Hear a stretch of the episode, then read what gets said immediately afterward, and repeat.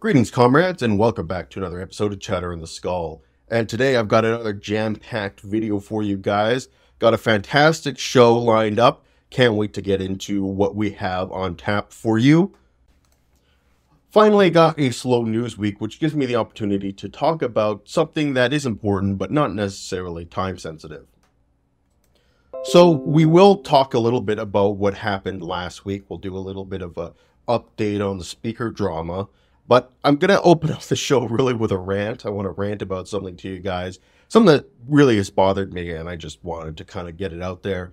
And we're going to talk today mostly about whether or not the left wing hates men. I've had a couple of comments in regards to this that I thought would be interesting to have a conversation. Plus, there was another YouTuber, another left wing YouTuber by the name of That Dang Dad, who I follow occasionally, who actually did just a couple days ago a really good episode or a really good video on why a lot of young men feel alienated from the left wing political movement. So, without further ado, let us jump into the top of the show rant. And what I have for you guys, in case you have no idea what this is, and I don't blame you, I did not learn what this is until very recently. This is, of course, YouTube Kids. And if you guys have not had kids, don't have kids, you probably have never seen this, never interacted with it, don't know much about it. It is a section of YouTube made just for kids. So obviously has a lot more stringent regulations in terms of what can be said, what can be shown, that sort of thing. As some of you may know, I may have mentioned this once or twice that I myself have a kid, and she has now just entered the era of YouTube Kids. Usually she would just watch her shows, she would just watch Paw Patrol, Bluey, or Monsters Inc., or whatever else. But now all of a sudden she's discovered YouTube and YouTube Kids, and I have learned there's a some very weird kind of subgenres of YouTube videos on YouTube Kids. The one that weirds me out the most is it's extremely popular. These videos get millions and millions of views. It's like an adult playing with Paw Patrol and like Marvel figurines and like making up a little playtime skit or whatever with them. And yeah, my my kid for whatever reason just loves this crap. She just loved watching other people, other adults play with Paw Patrol toys. So whatever, she can watch it. She's sitting there, she's eating her cereal, watching her. The one thing she was watching is her favorite one is this video where all this guy does is he just takes like Play-Doh and he pushes out stills or, or molds of Paw Patrol characters, and then he shows it. Oh look, it's Ryder, it's Zuma, it's whatever. But anyway, she loves this. I don't know why. She just loves watching these Play-Doh molds turn into Paw Patrol characters. So she's watching that, doing her thing, enjoying herself, and then because it's just autoplay, autoplays to the next video. So I'm just letting the autoplay play. The next video comes on. It's another one of these like playtime things or or whatever. Seems simple enough. Seems fair enough. I'm not actively watching these videos. I'm just in the same room. I'm on my phone or whatever, doing my own thing. So I think nothing of it. And at the end of the video, I hear somebody come on, like a narrator or whatever, whoever made the video, come on at the end and says something like, Thank you for watching this video. I'd now like to spend the last couple minutes of this video talking about Jesus Christ and how great Jesus is. And of course, I was none too thrilled about that prospect, being a non religious person myself. So I immediately shut off the video, moved to something else, and then just kind of like stewed in my own anger for a little bit because this is supposed to be for kids, right? This is a venue for kids. Like learn their ABCs, learn to wash their hands, learn to be nice to people, that kind of crap. The last thing you want in one of these for kids videos is religious propaganda. Of course, I reported the video. I don't think they'll do anything because again, this video had like millions of views. I'm assuming hopefully other people have reported it for inappropriate content for kids, but we'll see what happens there. But the thing that pisses me off the most about this incident is if you just pause and if you just imagine, you can probably hear the collective heads of conservatives exploding if there was a video out there or I made a video and at the end of it I said something like, thank you for watching the video. Now let me spend a couple minutes at the end of the video talking to you about the importance of supporting rights for the LGBTQ plus community. Can you imagine what they would do? Oh my God, you're groomers, you're trying to corrupt kids, blah, blah, blah, blah, blah, blah. even though that this is at best the exact same, but in my opinion, much, much worse because promoting religious ideals out there is actively harming kids, whereas just saying, hey, LGBTQ plus people exist and you should respect them is just a basic point of human decency. But yeah, I'm going to go out on a limb and going to say that probably no conservatives got mad over the fact that there was a little bit of religious propaganda at the end of that video. In fact, they probably support and want more stuff like that, which of course, in my opinion, models them as perfect hypocrites. Anyway, that's all I got on this. I just want to talk about how I find this idea of putting religious propaganda on YouTube kids to be absolutely abhorrent and uh, yeah, if you are using this platform, just make sure to watch yourself and report any videos that you think are inappropriate. So before we get into the big topic of the day, let us just briefly touch on what happened uh, last week, which is Kevin McCarthy's very difficult road to the speakership. We spent a lot of time talking about that in the last episode. He actually did manage to eventually get over the threshold after 15 ballots, he did it. The Mad Lad did it. And I, I thought it was unlikely after four or five days of negotiation that he was actually going to be able to get across the finish line. Because I figured that if he was going to be able to offer these holdouts anything, he would have done it early. But eventually, they were able to strike a deal late on last, it had been last Thursday evening, just before Friday, where the daily episode comes out and the day that he was elected speaker they cut some sort of deal with the uh, so-called Freedom Caucus. These are the people who represent the, the Tea Party, far right, whatever, whatever you want to say, however you want to classify it. These were the holdouts, so he managed to strike a deal with most of them on Friday evening, and obviously a ton of concessions to the right wing. One thing I mentioned, or I wanted to mention in the last episode as well, obviously I don't respect the politics of these people and what they are fighting for. I do respect the fact that they are actually able to stand up and say, no, we're not going to elect you unless you do something for us. And I certainly wish that more left leaning progressive types were willing to go to bat and fight for their ideals on the House floor. The one thing, though, that we talked about again in the last episode is that usually these kind of outside Republicans have a, a lot more support through outside organizations and funding than anti establishment left wing people. They usually don't have that kind of support to back them up, which makes it harder to fight. Either way, after giving a ripping number of concessions to the right wing, Kevin McCarthy was able to get the speakership. I put a little comment in the last video, which is basically what happened that once he was able to secure that deal with the Freedom Caucus, the super hardcore holdouts, the, there was about six of them, could just vote present, and then McCarthy would become the speaker. This would, in essence, allow both sides to save a little bit of face and end the logjam, and that's exactly what happened. However, not without a little bit of drama first. So let's go down here. I want to specifically talk about the 14th ballot. So yeah, the 14th ballot, just before McCarthy was elected speaker, you have Matt Gaetz come out there. Looks like he's going to get across the threshold. Looks like he's going to do it. He's going to make it. And then Matt Gaetz comes out and he votes present. And it just like fucks the whole thing up. This was the moment where you see guys go the whole like South Park like Robin, Robin, Robin, Robin. The everyone's like freaking out in the chamber, they're murmuring, they're doing their thing. Like a fist fight was actually gonna break out between Matt Gaetz and some of these people. Bad. It was it was funny. It was funny that he just wasted everybody's time for that 14th ballot.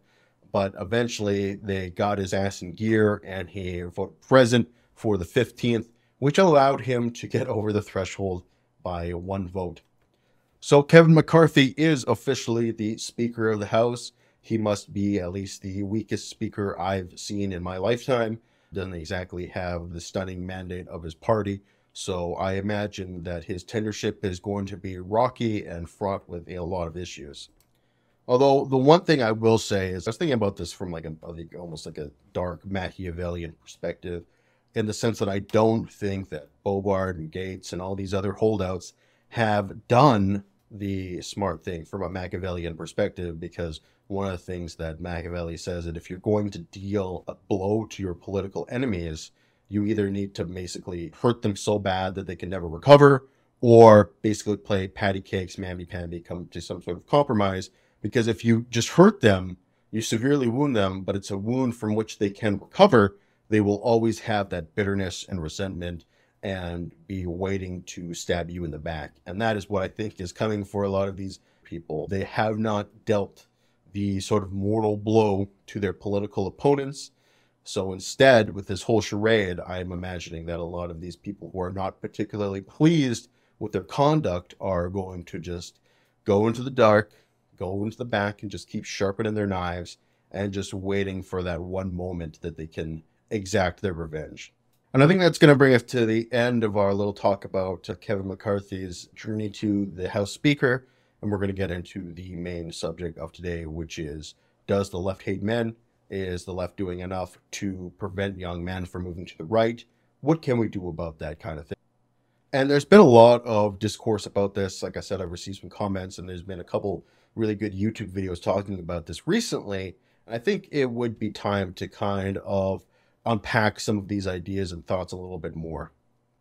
Yes, we have looked into the red pill the manosphere and stuff like that before, but today what I really want to do is start looking at these from a more political perspective rather than a personal one. So the first question is Is this actually true? Does the left hate men? Does the left hate masculinity? The answer is, of course, a resounding no. However, the perception is out there, and in many cases, the perception can just be as bad as the actual thing itself. And even if it's not real, we should do things to alleviate and counteract that perception people have. Like, for example, if we just go right here, does the left hate men? Into Google, we can see that there is a swash of articles from lots of different times. Some of them are 2021, some of them are 2020, some of them are even older, like this Washington Post opinion from 2018 Why Can't I Hate Men? The Southern Poverty Law Center, they have an article on male supremacy. Another one from here from a French writer from 2020 is from The Guardian. We should have the right not to like men, that sort of stuff. And let's be real here, guys. Let's call it out right here. This shit, like, we should have the right not to like men. We should be able to hate men. Why can't I hate men? That shit is fucking toxic. And there's no kind of mental gymnastics you can use. There's no way you can rationalize yourself out of that being a toxic mentality, and it needs to die. It needs to die yesterday. And I guess this is probably going to be my hottest take of the video, which is I don't think that there has been anything more damaging to left wing causes in my lifetime than this toxic attitude because it has been used and weaponized by conservatives to basically flip tons of men over to the right wing of the political spectrum. And to continue this conversation, I want to highlight a comment I got last week. Originally, I was just going to message this guy normally because a normal YouTube comment, but I thought it would actually be better to kind of highlight it and have a larger conversation about some of the things that he said.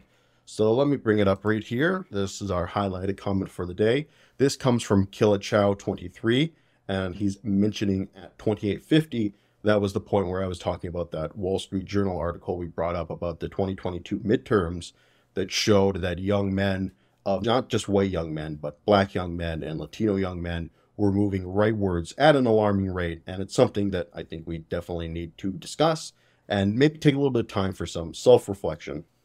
So, what does Killachow say? He says, As a guy who has been mostly left leaning my entire life, I have become very angry with how the left has treated me since becoming an adult. I'm 25. I don't like being told I'm toxic because I want to be physically fit and to be educated and to try and be strong for my friends and family. For the last five to eight years, anytime I have been around people that are left leaning, I have been ostracized and looked at as the enemy just for being white and just for being male. I watch girls from my high school get scholarships that I was denied when they had much lower scores than me because the universities wanted more girls and minorities. It doesn't surprise me at all that young men of all races are flocking to the right these days because the left hates them just for existing. Quite frankly, it's blatant sexism and it's group based revenge that they pass off as justice for what white men did from the past long before I was born. I am not guilty for segregation, slavery, the R word, or the supposed oppression of women. I'm sick of being treated like I am. Furthermore, I'm angry that this has caused the right to gain more votes because the Republican neocons are responsible for so much damage in the US in the 2000s, and the political violence of the Trump era. So, the first thing I want to say is that I am incredibly sorry that this has happened to you. Left wing people should not be treating other people like that under any circumstances. And not only that, the whole idea of gatekeeping your ideology or saying that some people can't be part of your ideology because they're a certain gender or race is incredibly stupid. But what I will say is that from my own personal perspective, I have never actually experienced anything like this in left wing political circles. This is obviously not saying that it doesn't happen. This is saying for me personally, I have not experienced this kind of feeling of ostracization or not being wanted as part of left wing circles. Again, most of my political interactions have not been online for the past five years. They have been in person, face to face, in an area where the left is not very powerful. This is I live in a predominantly right-leaning area. The conservative politics are extremely strong here. So usually when you join a left-wing organization, they're like, "Oh my god, you know, your political discourse isn't a fuck Trudeau bumper sticker on your truck. Oh, come on in." Maybe it's kind of this beggars can't be choosers sort of mentality. So left leaning organizations in areas where the right is strong are just going to take anybody because there's a lot of causes that need to be fought for. There's a lot of work to be done and not a lot of people to do it. There, I've noticed that they've been very welcoming here personally. Where I do think you will start to see this attitude manifest itself more often is actually in areas where the left is quite powerful. I'm not sure where Killa Chow lives. However, I'm imagining, let's just say he lives in an area that is pretty left leaning, has more left leaning people. In those kind of circumstances, you do get a lot more of the whole purity spirals, the whole more dogmatic and abrasive about their ideas and beliefs. And here, where I live, that happens on the conservative end because the conservatives are very powerful. When people who want to get involved and the conservative political movement here want to join an organization. They want the most conservative of the conservative type of people, right? They will gatekeep people who they don't think are conservative enough out of the organization. So, yeah, I do think that that kind of attitude is more prevalent in areas where the left is quite powerful, and just as the same type of thinking permeates on the conservative side in areas where the conservatives are more powerful this story here really amplifies for me what I would say is the most toxic and detrimental thinking on the left. I think that both the left and the right are susceptible to a certain type of extremely detrimental and extremely toxic thinking, which messes up their politics to the nth degree. For the right, they are extremely weak against conspiracy type of thinking. They are very weak to being pulled in by conspiracy, by viewing the world through a conspiracy lens. I think this is because the right really likes grand narratives. They are very, very fond of grand narratives. They're also fond of mm-hmm. invisible forces, things like the invisible hand of the market, or of course, the invisible forces of God doing his thing in our earthly mortal plane. This for them is their very dangerous and detrimental thinking. And we have seen it spiral out of control, particularly in the last two or three years with things like the 2020 election denial, things like vaccine denial, that sort of thing has been very prominent on the right. But for the left, we are weak to another type of thinking. It is not conspiratorial thinking. However, you could argue it is just as detrimental and just as toxic. We are very susceptible to what I call zero sum thinking. So, what exactly is zero sum thinking?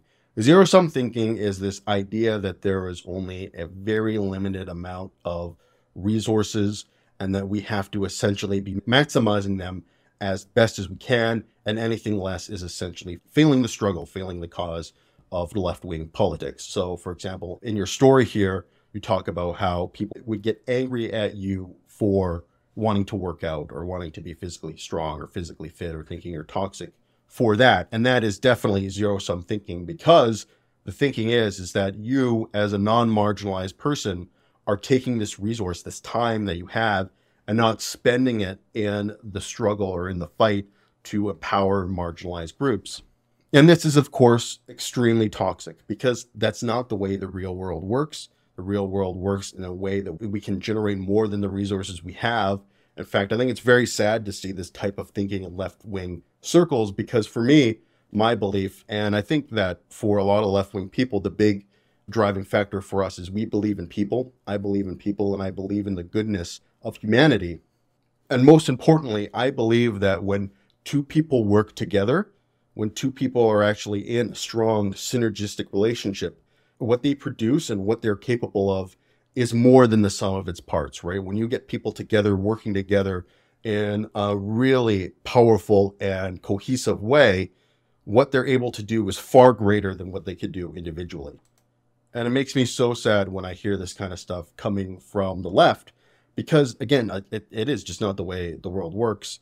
And you are basically not adhering to one of, I think, the most valuable principles of left wing politics, which is this idea that people working together are more powerful and more productive than individuals.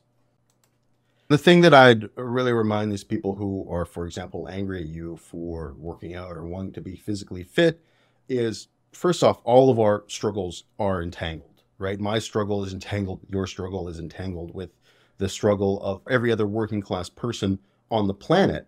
And if I want to continue to fight for those ideals and fight for working class people, I need to be strong myself so I can uplift myself. And from that, I can uplift other people. And the thing that is really detrimental on both the left and the right for what I these extreme forms of toxic thinking that is detrimental to politics is it really turns off normies, right? Conspiracy crap turns off normies like that, turns them off so fast. But zero sum thinking will turn off normies in time because what it comes off as is spiteful and bitter and essentially trying to take from somebody to give to yourself. And people don't like that. And so the way I always try and frame my socialistic arguments is that it's a hand up, it's not a handout, that I want to bring people up to a higher point in life. I don't want to take people who are up here and necessarily push them down here. Although I definitely think for the people at that tippy top, there's really nothing we can do. Sorry, guys. Sorry, 100 billionaires. Gonna maybe have to knock you down to $5 billion type of thing, but you'll still be okay. But my point remains is that the overwhelming majority of left wing politics needs to be pointed at taking people up and not pushing other people down, because pushing other people down is where you get into that zero sum thinking and it starts to turn people off big time. And honestly, in my personal life, I don't think I've ever met anyone who has been a I left the left kind of guy. When I talk about men in my life moving to the right, it is almost exclusively, in fact, I would say it's pretty much entirely, except for people who have been right and moved further, it has been people who have been apolitical, moving to a right wing perspective I maybe know one person personally in my life who is like a I left the left type of person, but I didn't know them before they left the left type of thing. I am just going off of what they have told me before I've met them that they used to be a left wing person and now they're a right wing person. So I can't personally vouch for that, but that is the closest in my personal life I've ever come to meeting a I left the left type of person.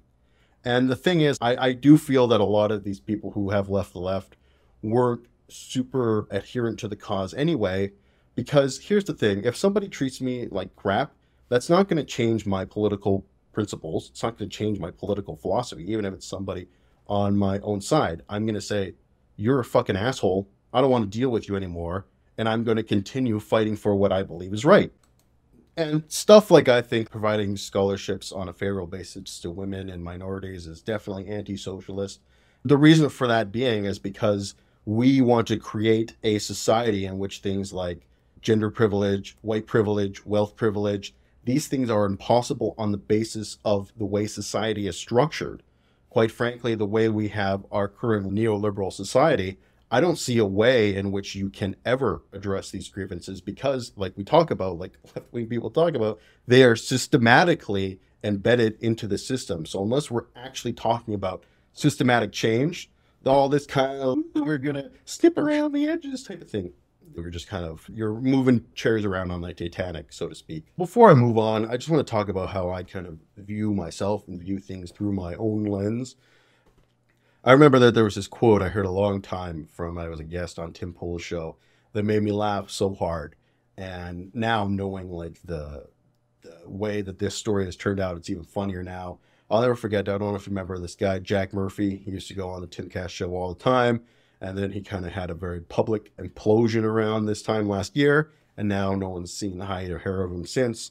But I remember on the show he said that Marxism is inherently anti-masculine, and I just thought that was not just a very politically ignorant thing to say, a very misunderstanding of ideology of politics and of Marxism in general, but the way Marxism views the world and views people isn't even necessarily in like a gendered sense. And that's kind of the way that I think about the world. And the way I think about myself is I very rarely reference myself as, oh, I'm a I'm a guy. I'm I'm manly, I'm a dude or a white guy or whatever you want to say. That's not the way I view myself. I've always viewed myself through the lens of my political fights, through what I believe in, through what's important to me. And these are things that you can, of course, change and may potentially evolve over time. You may become stronger, you may become smarter, you may become more convinced in your ideals and principles. But for me, it's very important not to really base my internal identity over things which I don't really have a lot of control over, don't really have a lot of control over my gender, don't really have a lot of control over my skin color but I do have a lot of control over the things that I think are worth fighting for and the causes that I believe should be championed. And I don't know, I've always felt this kind of like attitude of being like, I'm a manly man, this is my identity, I'm masculine macho man type of thing. I've always felt it to be super weird and cringe. It definitely has a lot of that insecurity vibes coming from it. And I think like we talked about this in our relationship episode as well that this insecurity is very much so driving a lot of the manosphere red pill type of movement. And if there's anything that women don't like and turns women off, I think insecurity is one of the number one things. And that is my biggest tip to guys out there who want to get laid, want to find a girlfriend. My biggest thing that I can say to them is the more comfortable you become with your own sexuality, the more comfortable you become with your own gender, the more comfortable you become with your own body, the more comfortable you become around sex and talking about sex, the more sex you will have. It's just that simple. The more comfortable you become with the concept, the more comfortable people around you will be talking about the subject and maybe potentially engaging in it with you as well. So now I want to jump over to a video here from a content creator by the name of That Dang Dad. I think me and this guy probably honestly have a lot in common during that we're both dads. It seems like he used to be in law enforcement. I am still in it. Obviously, we have left wing values. The main difference is he talks about he grew up conservative and became left wing. I've just been left wing my entire life and haven't really changed too much from that position. In any case, it's a very interesting video. I encourage you guys all to check it out. I'm going to leave it in the pinned comment at the top of the video. I'm not going to play it. Uh, I'm going to encourage you guys just check it out yourself. But there's a couple of points that he makes in the video that I want to jump off from. So one is he talks about in the left, there are essentially two factions that are viewing this issue of how the left should treat young men. And the one faction is essentially, he calls it like the coddle faction. They want to bring young men in and say, you're great, you're awesome, you're the best, and we should be supporting you. And then, of course, there is the uh, the no coddle zone. The people who say young men are still responsible, we still live in a system which is patriarchal and puts men on top. And because of that, young men shouldn't be coddled, type of thing, and they shouldn't be catered to because they are still in positions of power. Personally, I vehemently disagree with that position. I do think that by and large, though, the one thing that men don't want is men do not want to be coddled. I've never met man that's like, I want to be coddled type of thing. And the thing is, I think we can definitely support young men, make sure they feel welcome within the political movement. And the only thing we really need to do is just not be outright hostile to them. That would be a really great start is people not being outright hostile to young men for seemingly limited reasons because not all young men get to go on and become these kind of oppressors. The oppressors, A, are a very small, select group of people that have political power. And B, most of them, yes, do happen to be men. Most of them do happen to be white. Not very many of them are young, we'll say that. They happen to be usually pretty old or maybe middle aged. what I think the right's message really is is like if you work, if you grind, grind, grind, grind, grind, grind, you can maybe become one of those tier of men be one of the ones at the top of the pyramid with the money and the women and calling the shots type of thing. But realistically, all that happens when you fall into that message is you basically just grind yourself into nothing for uh, organization that didn't care about you in the first place. A lot of these people on the top are trying to keep and secure their power. In fact, over my entire lifetime, I've only seen money and power go one way up.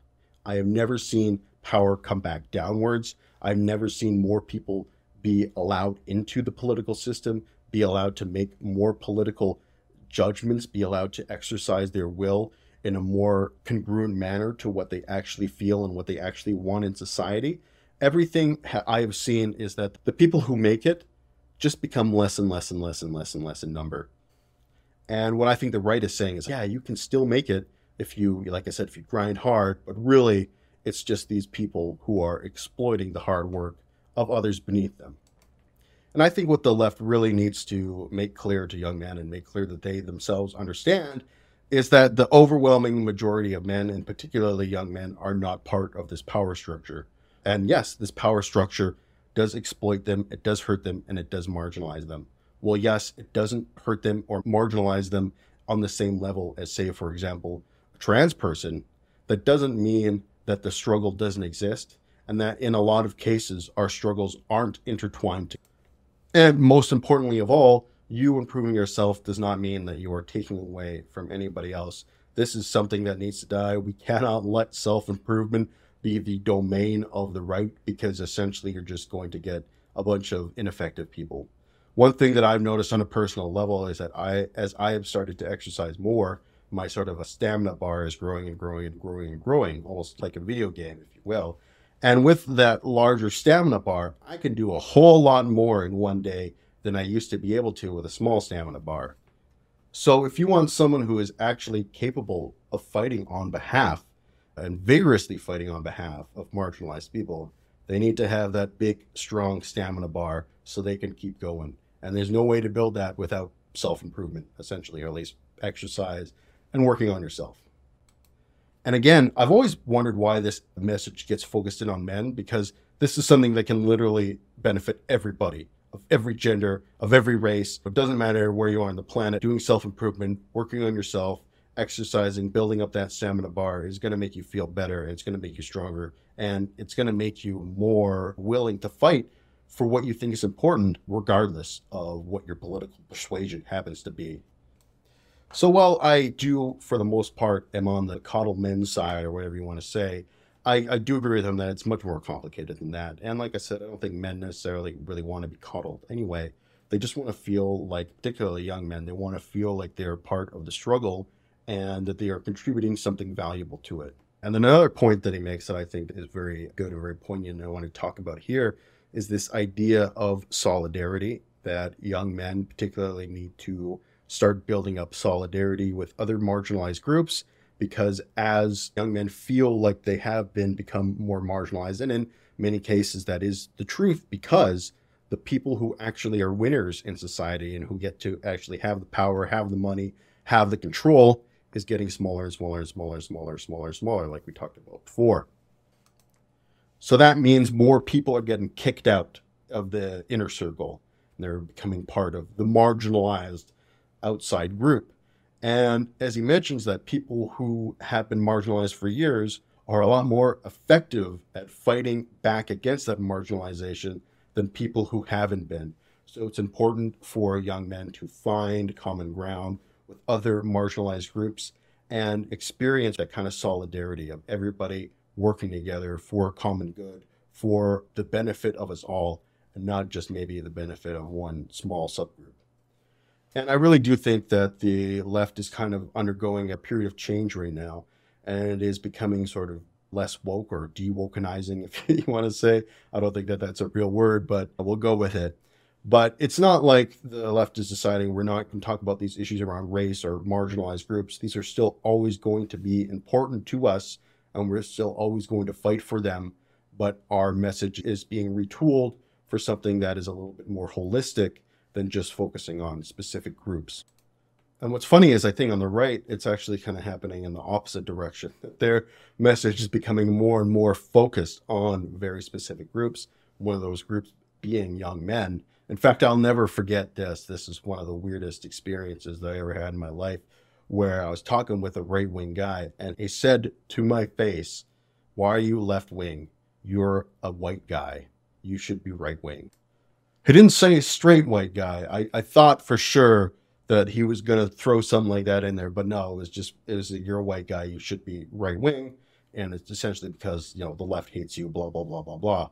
So it's weird. It's like almost the right is feeling like it's entitled to the support of young men in a way that some people would argue that the left has come off as that they are entitled to the support of marginalized groups.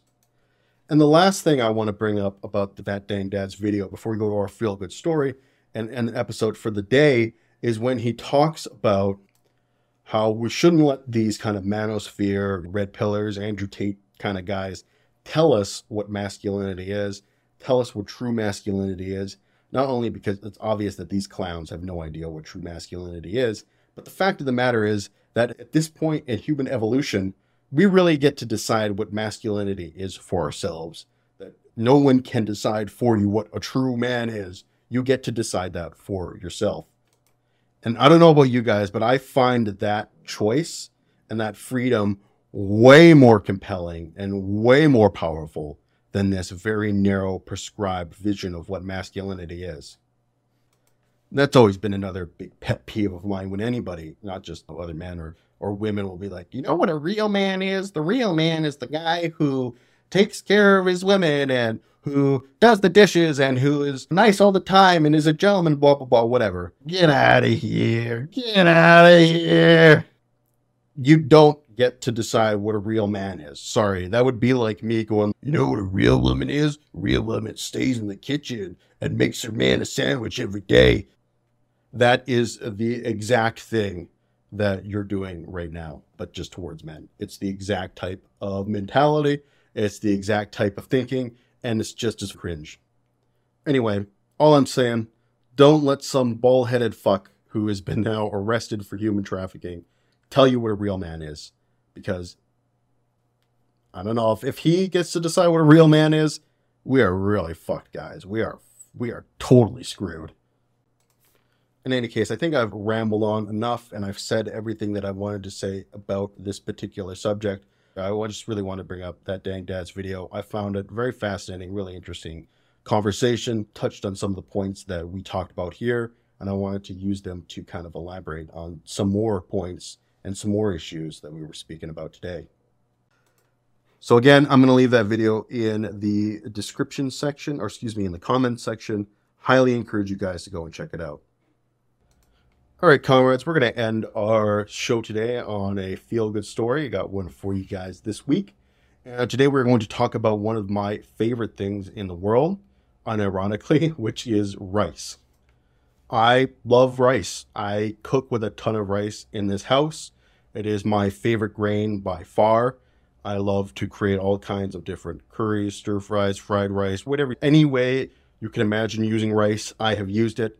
I always have multiple different types of grains of rice in my house to cook uh, depending on what type of dish I'm cooking, so I can choose the appropriate grain. I have a theory too when it comes to rice, which is the reason why countries in Asia have been able to support such large populations in comparison to the West is because of rice. Because think about it, when it comes to growing rice, you grow it. You don't even need to mill it, although you obviously can and should the reason you mill rice is when you harvest the rice, it's basically brown rice. The white kernel is in that little brown sort of casing. And then by milling it, you remove that brown casing. And basically, all that that does is, of course, you get that nice white grain, but realistically, it makes it so that the rice is effectively imperishable. It will have an extremely long shelf life. Whereas if you leave that uh, brown casing on, of course, you can still eat the rice, but it will eventually go bad. So yeah, you harvest the grains, you mill them or not, but most people obviously milled them. And then of course you basically just add water to it and cook it. And then of course you've got a meal ready to go, which you can then serve with vegetables or protein or what have you. Whereas with grain, obviously the process to turn grain into bread is a lot more extensive. You have to harvest the grain. Then, of course, the milling process is a lot more intensive as you have to mill it and grind it down into fine flour. Whereas with the rice, you need to get the exterior grain off. So, yeah, take the flour, turn it into a dough, and then, of course, cook the dough. And then your bread is only edible for a week before it starts to go bad. So obviously, there's a lot more labor intensive processing when it comes to turning grain into flour versus just harvesting grains of rice and cooking them in a pot some water. Anyway, that's just a theory I thought I'd share with you guys that the reason why Asia is so populated in comparison to the rest of the world is because rice is so much easier to turn into a staple foodstuff than grain. In any case, let's jump into our actual story here. This is from January 10th of this year. This comes from the University of California, Davis. Essentially, what these scientists have managed to do is create a hybrid rice strain. The main thing about this rice is that it is made so it's a higher yield than regular rice. And on top of that, it's more disease resistant. So you get more rice and less rice will die. Obviously, a pretty big deal. So let's dive into the story a little bit more. An international team has succeeded in propagating a commercial hybrid rice strain as a clone through seeds with 95% efficiency. This could lower the cost of the hybrid rice seed, making high yielding, damage resistant rice strains available to low income farmers worldwide. First generation hybrids of crop plants often show higher performance than their parent strains, a phenomenon called hybrid vigor. But this does not persist if the hybrids are bred together for a second generation. So when farmers want to use high performing hybrid plant varieties, they need to purchase a new strain every season. Rice, the staple crop for half the world's population, is relatively costly to breed as a hybrid yield for a minor improvement of about 10%. This means that the benefits of rice hybrids have yet to reach many of the world's farmers. So that's pretty interesting. That's actually something that I just learned now this idea of hybrid vigor, that hybrid plants will produce a higher yield for the first season, but obviously that's not something that continues. But let's see if they have actually found a way around that. One solution would be to propagate hybrids as clones that would remain identical from generation to generation without further breeding. Many wild plants can produce seeds that are clones of themselves called approximants. Once you have the hybrid, you can introduce approximants and then plant it every year. Ah, very interesting. However, the transferring of approximants to a major plant has proved difficult to achieve. In 2019, a team led by Professor Sundaresan and Assistant Professor Khanday in the UC Davis Department of Plant Biology and Plant Sciences achieved a approximant in rice plants with about 30% of the seeds being cloned. The single step process, which involves modifying three genes called MiMe, which cause the plant to switch from meiosis, the process which the plant uses to form egg cells, to mitosis, which is when the cell divides into two copies of itself. Another gene modification introduces proxims. The result is that a seed can grow into a plant genetically identical to its parent. So basically, they're saying that they are going to clone that first hybrid vigor plant and just use that one forever, essentially, to, to create a higher yield of rice. Super interesting stuff here. This method would allow seed companies to produce hybrid seeds more rapidly and a larger scale, as well as providing a seed that farmers could save and replant from season to season. Approximants in crop plants have been the target of worldwide research for over 30 years, because it can make hybrid seed production that can become accessible to everyone, Sundaresan said. The resulting increase in yields could help meet global needs of an increasing population without having to increase the use of land. Very, very, very big stuff here. Very good stuff, in my opinion. The results could be applied to other food crops, Anderson said. In particular, rice is a genetic model for other cereal crops, including maize and wheat, that together constitute the major food staples of the world. So basically, pretty interesting stuff here that they are finding a way to create rice hybrids that can be used time and time and time again to create more rice for more people. So obviously, this is a big breakthrough rice, as it said in the article, is the staple crop for about 50% of the world's population and is obviously a very important foodstuff for literally billions of people. And having cheaper rice will obviously mean that more people can be fed and can be safe. And we can do this in a more sustainable way because these higher yield plants won't necessarily require more land and more fertilizer.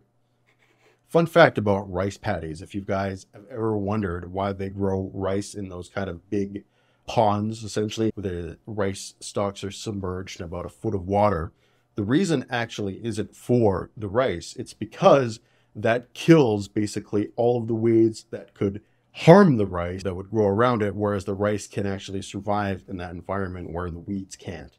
So it's not anything to do with the rice itself, but rather this is a method for weed control. So in any case, looks like we might have more rice coming to us in the future. So I suggest you guys all go out and buy a rice cooker and learn how to cook delicious, delicious meals with nothing but rice and a few other ingredients. And with that, dear comrades, we can end our second episode of Chatter in the Skull for 2023. I hope you guys enjoyed it. It was a little bit of a fun episode. Talk about stuff that isn't necessarily happening right now, but some more type of high minded ideas and concepts and things that I think are relating to a lot of you guys and relating to me as well. So, with that, I want to thank you guys for watching. This has been Comrade signing off for now, and until next week, you guys take care.